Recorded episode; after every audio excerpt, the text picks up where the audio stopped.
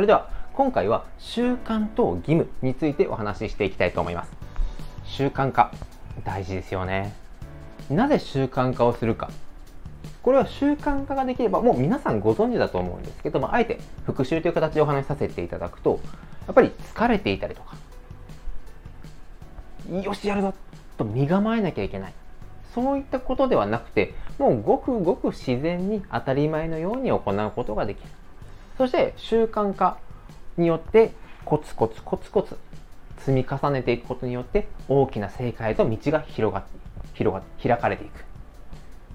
そうするときに毎日毎日よし頑張るぞと気合を入れ続けることは、まあ人間的にはもう無理です。不可能ですし、もう疲れたなという時もあります。なのでよく言われる歯を磨くのと一緒だよと。歯を磨くときによし歯を磨くぞとか、ああ歯磨きたくないなと、まあ、歯磨きたくないってめんどくさいって思う時あるかもしれないんですけど、もうそうやってよく歯磨きの例えにされているように、まあ、無意識にやらないともう気持ち悪いと思えるところまで持っていくのって大切ですよね。でもここで習慣化を目指す方に、僕もやっぱいろいろ習慣化を試みたんですけど、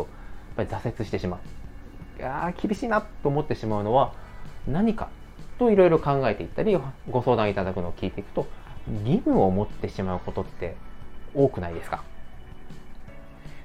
まあ、例えばこれやらなきゃいけないとか、僕はもう習慣の代表例としては読書をするということをよく例えで話をするんですけど、本を読まなきゃいけないとか、もうちょっと例えで言うと、あ、エスエヌエス もありますね。こうインスタとか TikTok とか、まあ、音声配信もそこに含まれるんですけど、毎日投稿しないとフォロワー伸びないよとか、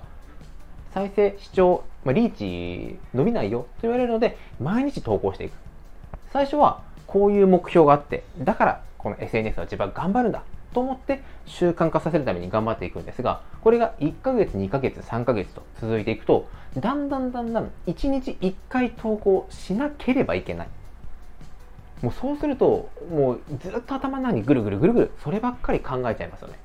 例えば朝起きて、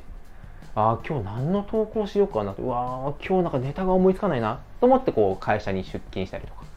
お昼に食べっても、あ何の投稿しても夜になったら考えればいいかとしてお仕事をこなしていって、夜あ疲れたけどネタ考えなきゃいけないな、どうしようと。もうこの生活が毎日って考えたらゾッとしますよね。この習慣と義務のこの考え方の部分、これをだんだんだんだんこう習慣から義務に移行してしまうケースってすごい多いなと思うんですね。皆さんどうでしょ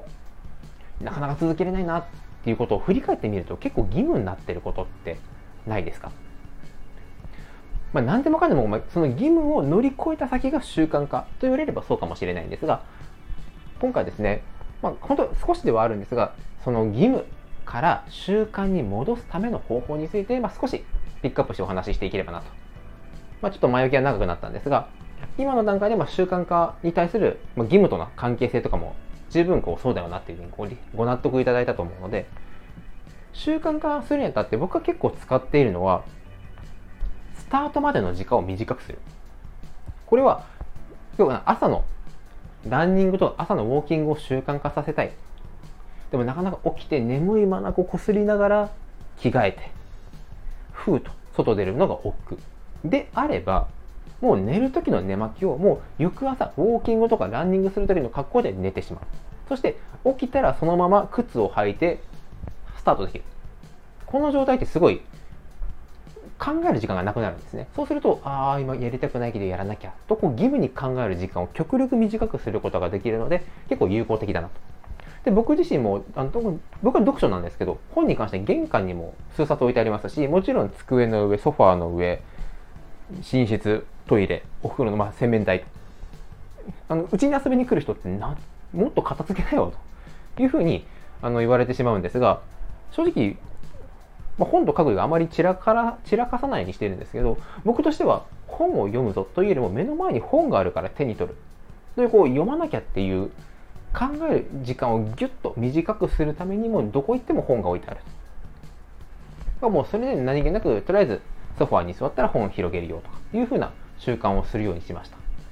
なのでやっぱ習慣化という言葉が今すごい一人歩きをしている気がするので、何でもかんでも習慣化、もちろん習慣化できるのはベストなんですけど、